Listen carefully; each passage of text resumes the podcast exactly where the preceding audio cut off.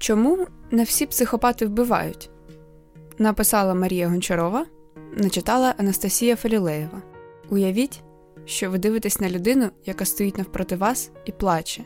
Ви образили її своїми словами, та окрім роздратування, всередині нічого немає. Що вона відчуває, незрозуміло, чому саме така реакція теж. Жодного відчуття провини чи сорому. Взагалі, за що відчувати сором, якщо вона сама винна? Людина вас роздратувала, звісно, її треба морально знищити. Здебільшого, якщо вам чогось хочеться, ви не бачите причини цього не взяти, хоча це може мати погані наслідки для інших. Хоч би що ви робили, мотивація цих дій задоволення власних потреб та втамування нудьги. Що думають інші, неважливо, а що вони відчувають і поготів. Більшості з нас буде складно уявити неспроможність співчувати, проте ми всі знаємо, що є такі люди. Деякі з них спокійно живуть серед нас, мають своє повноцінне життя, люди, які не мають совісті, психопати, соціопати, як тільки їх не називають. Поняття психопат в клінічній практиці вже не вживають, його вважають застарілим, тому обрали більш розлогу назву антисоціальний розлад особистості. Проте в дослідницькій діяльності поняття психопат все ще трапляється. На пострадянському просторі психопатія і досі часом вживається як синонім психічного розладу, що подекуди заплутує людей. Я вважаю, що вживати в такому сенсі термін ще більш некоректно та архаїчно. До речі, українська Вікіпедія описує психопатію доволі дивно, як аномальний характер, додаючи, що психопатій може бути декілька.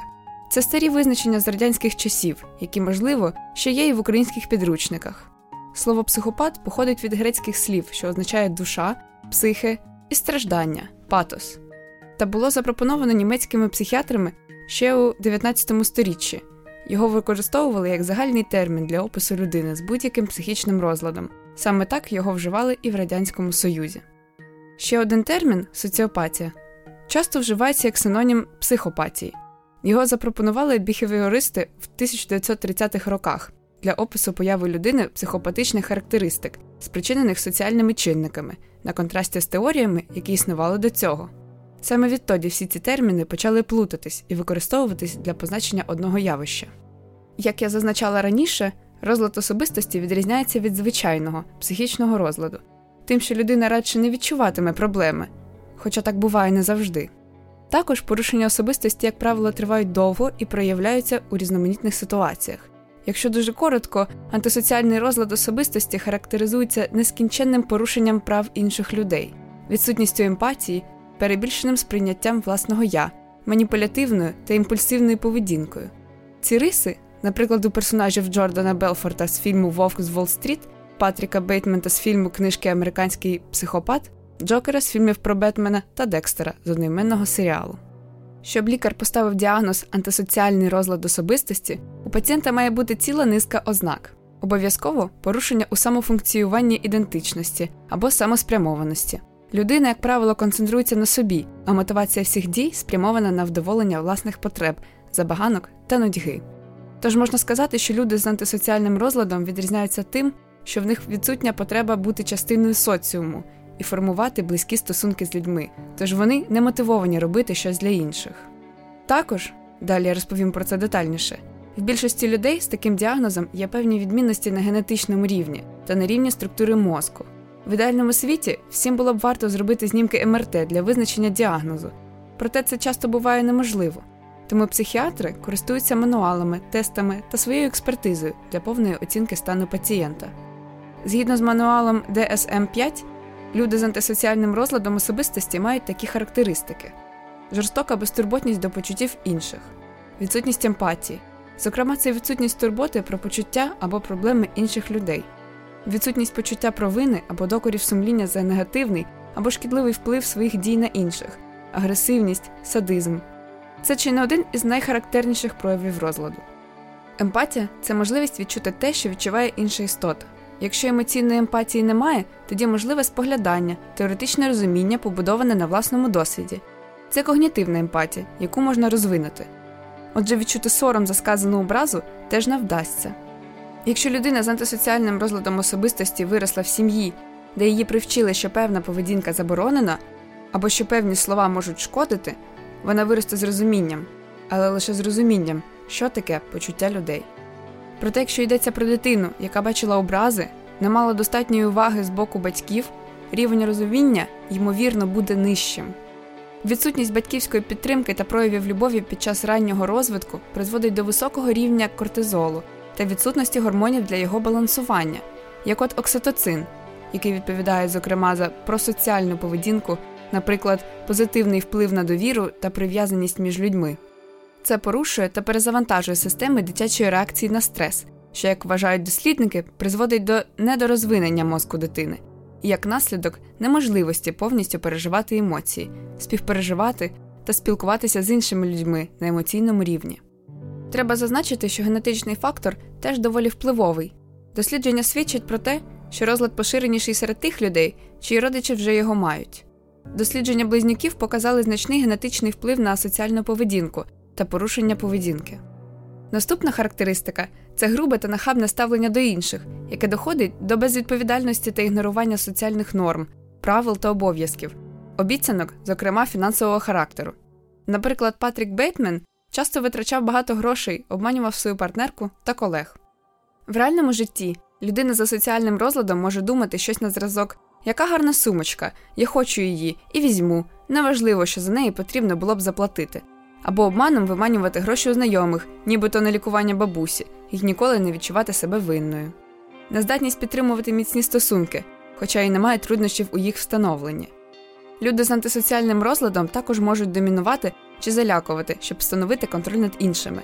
У Патріка Бейтмена завжди було кілька дівчат, з якими він мав стосунки. Паралельно він неодноразово купував секс за гроші та вбивав жінок, які приїздили до нього додому. Ба більше він маніпулював своїм статусом заможної людини, відчував себе кращим за інших та зневажливо ставився до людей нижчих класів.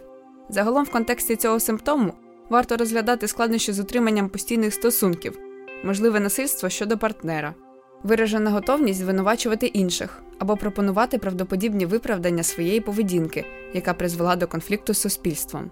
Бейтмен взагалі виправдовує всі свої дії тим, що проблема не в ньому, а в тій людині, яку він вбив. Його колега занадто успішний, той має найкращу візитівку, тож його теж варто було б вбити. Також у межах цього пункту йдеться про маніпулятивність, часте використання витівок для впливу або контролю інших, використання спокуси, хитрощів або лестощів для досягнення цілей, імпульсивність, висновки без попереднього аналізу та швидка реакція на подразники, дії без плану та труднощі зі слідуванням плану, високий рівень ризику, залученість до небезпечних практик потенційно небезпечних та самопошкоджувальних дій без урахування наслідків, нудьга та схильність до бездумних дій для її подолання, відсутність турботи про інших учасників, зокрема в процесі зловживання наркотиками та алкоголем, дуже низька толерантність до фрустрації та низький поріг для вияву агресії. Це можна проаналізувати на прикладі відомої сцени з американського психопата, у якій колеги Бейтмена вихваляються новими візитівками. Внутрішній діалог героя змінюється, а його стан погіршується з кожною новою візитівкою. Напруга і фрустрація збільшуються, але через своє виховання Патрік Бейтмен не може закричати і вбити всіх навколо, хоча й уявляє таку сцену. Персонаж з меншим контролем та іншим вихованням вже почав би бійку так, через візитівки. Таку людину може роздратувати будь-що, навіть незначна для когось подія може спричинити неймовірну злість. Обережно далі спойлер. За одною з версій, у фільмі Патрік Бейтмен жив у світі власних фантазій, а не вбивав по-справжньому тобто навіть не показував публічно свого нездоволення, злості, роздратування та зневаги до всього світу. Все, що ми бачимо на екрані, виявляється проявом його уяви. Тому технічно, під деякі критерії, як от відсутність емпатії, жорстокість, герой підпадає, проте має й інші, що не підходять під діагноз. Наприклад, явні симптоми обсесивно-компульсивного розладу, шизоїдні фіксації на музичних альбомах, прояви нарцисичного розладу особистості. Як бачимо, вбивства в критеріях визначення діагнозу немає, проте є один важливий пункт, і це певна поведінка в дитинстві до 13 років. А саме діагноз розладу поведінки, який має такі прояви: агресивну поведінку до інших людей та тварин, знищення майна та крадіжки, серйозні порушення правил, зокрема прогули в школі, втеча з дому. Близько 20-40% людей, у яких діагностовано розлад поведінки, в дорослому віці мають антисоціальний розлад особистості. Умови для розвитку розладу. Потенційно сказати однозначно складно, адже розлади особистості треба дуже ретельно вивчати перед тим, як поставити остаточний діагноз. Прояви цього розладу є у 2-3% населення США. Також люди з цим розладом більш схильні до насилля, більше вживають алкоголь і мають менші показники у вимірюванні інтелекту. Що цікаво, адже в кіно зазвичай ми бачимо доволі розумних маніпуляторів, здатних вигадувати геніальні плани вбивств, крадіжок або терористичних атак. Насправді все не так. Це радше іронічно, адже якщо брати до уваги переважно вибуховий характер, імпульсивність та проблеми зі слідуванням плану, які є в діагнозі, навряд у всіх злих геній кіно плани втілювалися б ідеально. В житті нижчі показники інтелекту можна пояснити тим, що люди, які мають прояви антисоціального розладу, з більшою ймовірністю росли в поганих умовах, не ходили до школи та не отримували уваги. Також ці фактори, як правило, корелюють з високою ймовірністю ув'язнення.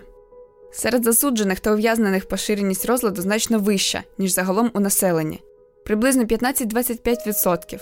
У Великобританії в дослідженні близько 8% ув'язнених були очевидні риси розладу. В Ірані, в схожому дослідженні, показник сягнув 23%. На жаль, перебування в місцях позбавлення волі та умови в них зазвичай не сприяють покращенню стану людей, особливо тих, хто може легко звикнути до агресії щодо себе і бути таким самим у відповідь. Ув'язнених, які погано поводяться у виправних умовах, зазвичай карають більш суворими заходами безпеки, зокрема ізоляцією від решти ув'язнених та тюремного персоналу до 24 годин на день, 7 днів на тиждень, року. Ув'язнені часто розглядають ці заходи як щось, чому не можна піддаватися, як наслідок ескалація конфлікту, у якому виграє найбільш жорстока та екстремальна сторона, пише у своїй книжці Кент Кіл, який займається дослідженням антисоціального розладу. Ба більше дослідження в Італії, та й не тільки, показало, що суворі умови ув'язнення збільшують ймовірність злочинів після звільнення з тюрми, хоча це і не пов'язане напряму з розладом. Існує гіпотеза, що покарання можуть лише погіршити становище та стан людини з антисоціальним розладом, адже якщо вона не навчиться рости в нормальному середовищі, де до неї буде ставитись людяно, вона не бачитиме проявів людяності і сама не навчиться так поводитись. Статистика демонструє серед вбивць великий відсоток людей з антисоціальним розладом, тому існує деяка хибна думка, що всі психопати вбивці. Проте їх доволі багато на Волл-стріт, в лікарнях та моргах. В деяких випадках не вдалося дослідити, що тут є причиною, а що наслідком. Адже лікар-хірург просто часом стає менш чутливим, йому потрібно бути менш емоційним, ставити до смертей з меншим переживанням. Якщо він вона не адаптується, то просто не зможе працювати. Робота хірурга загалом складна. Вона пов'язана з високим рівнем стресу, довгими годинами роботи, вищим рівнем розлучень тощо. В одному дослідженні, яке використовувало психопатичну анкету, було виявлено, що респонденти-медики мають вищий рівень психопатії, аніж населення загалом. Дослідники зробили висновок, що така складна робота буквально змінює їхню особистість. Це дослідження демонструє, що існує ймовірність для розвитку антисоціального розладу особистості, тобто те, що його можна набути. Хоча я не думаю, що це буде повноцінний розлад особистості, проте певні умови, які нас оточують, події, які з нами стаються, можуть змінити нас. Звісно, дискусія залишається відкритою, адже біологічно-соціальні фактори та їхню значущість завжди складно досліджувати. Якщо виховувати людину з такими фізіологічними відмінностями в неворожих умовах та робити все, щоб вона була адаптована до світу навколо неї, убивати або красти вона буде з меншою ймовірністю. Натомість здобуде чималого успіху в кар'єрі скоріше, адже ніякого жалю до своїх колег відчувати не буде. Наприклад, дослідник Натан Брукс у 2016 році показав, що корпоративні боси мають клінічно значущі антисоціальні риси з пропорцією схожою на таку саму, як в засуджених.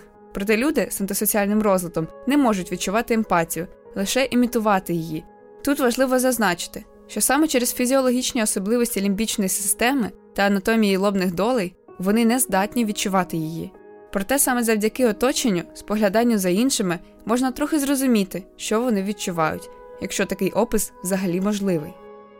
Інший мозок у 2008 році Сабріна Вебер і колеги зробили огляд літератури і висловили думку, що антисоціальний розлад особистості пов'язаний з аномаліями мозку. Йдеться про зменшення об'єму сірої речовини в префронтальній зоні та правій верхній скроневій звивині, втрату об'єму мигдалини, зменшення об'єму задньої частини гіпокампа, надмірну структурну асиметрію гіпокампа, збільшення об'єму мозолистої білої речовини тощо. Ці частини мозку, серед іншого, залучені до емоційних процесів, а також до навчання та сприйняття покарання. Метааналіз у 2010 році показав, що антисоціальні особи та ті, які демонстрували насильницькі схильності, мали знижену структурну функцію, тобто сама структура мозку та її функції були меншими, аніж в контрольній групі. в певних фронтальних та середніх частинах мозку. Як вже зазначалося раніше, чимало впливу мала мигдалина, яка відіграє дуже важливу роль в сприйнятті та відчутті емоцій, реакції. Так у людей з дисфункцією медалини занижене відчуття страху, що вписується в картину антисоціальної поведінки, ба більше були певні зміни в гіпокампі, який відповідає, зокрема, за пам'ять та бере участь у формуванні емоцій. Далі дослідники пішли глибше і почали використовувати не тільки МРТ, а ще й функціональне МРТ, яке демонструє активацію певних частин мозку на специфічні стимули, як от слова, картинки чи відео. В таких дослідженнях вони виявили широкі відмінності у моделях активації в скроневій частці, коли злочинців порівнювали з пересічними добровольцями. Так, наприклад, учасників з різними рівнями антисоціального розладу просили уявити, як іншій людині роблять боляче. Очікувано, в них такої сильної активації мозку не було. Це підтвердило прояви відсутності емпатії, тільки тепер з'явились докази на хімічному рівні. Надія на краще життя. Необхідно пам'ятати, що лікування та людяне ставлення можуть змінювати людей зі складними характерами та розладами особистості. Звісно, клієнти з антисоціальним розладом особистості вважаються одним із найскладніших в роботі. В 90-х вже почали говорити, що психопатія невиліковна. Справді, деякі речі, що існують на біологічному рівні, змінити та вилікувати неможливо. Проте завжди можна працювати з поведінкою, з розумінням норм та взаємостосунків. Є деякі дослідження з одним респондентом, які демонструють позитивну динаміку. Безперечно, це все не репрезентативно, але мені здається, це означає, що потрібно все одно працювати з такими пацієнтами. Важливо пам'ятати, що не всі люди з антисоціальним розладом особистості мають бажання вбивати, і що серед звичайних людей також трапляються вбивці, наприклад, вбивство як помста, у стані афекту тощо. Мотивація може бути різною, ставлення до нього також. Проте чи варто залишати нашу пенітенціарну систему в такому вигляді, в якому вона існує наразі, карати за будь-який проступок? Чи краще було б підходити до всіх людей як до людей, з надією, що їх можна змінити? Залишається відкритим питанням. Практика досліджень демонструє, що людяні підходи дають шанси на позитивні зміни після виходу з тюрми та зменшення рецидивізму. Дослідник у сфері нейроанатомії Джеймс Феллон якось проводив дослідження серед серійних вбивць під час деяких досліджень спецсканером, методом радіоізотопної діагностики позитронно-емісійним томографом. Він помітив певні анатомічні відхилення в лімбічній системі. Це було ще на початку розвитку таких досліджень, відомо було мало. В одному з досліджень він вирішив перевірити цю гіпотезу. Звісно, потрібно було порівнювати з контрольною групою, в яку він записав і себе. Його життя було загально нормальним. Він одружений, щасливий, працює все життя в університеті та має дітей і онуків. У нього було доволі просте, на його погляд, життя. Тож, коли він побачив дивний мозок серед контрольної групи, то почав перевіряти сканер і подумав, що сталася помилка. За його словами, у цьому мозку були найбільші відхилення, які він коли-небудь бачив. Йому довелося дізнатись, чий це мозок, і виявилось, що найбільше відхилення у нього самого. Далі, як справжній біолог, він почав робити аналізи генів, які підтвердили факт наявності антисоціального розладу особистості. Потім виявилось, що по батьковій лінії у Феллона було багато поколінь вбивць. Всі психіатри та психологи, з якими він потім спілкувався, казали, що він майже психопат. Чому не повністю? Відповідь доволі проста: він мав щасливе дитинство. Його мати була хорошою, люблячою жінкою, і він ріс у звичайній сім'ї. Оточення допомогло йому в якомусь сенсі вирости нормальним та адаптованим. Як і майже з усім в психології, не можна сказати, що біологічні або соціальні фактори мають більший вплив. Це завжди взаємопов'язано, і приклад Фелена це теж демонструє.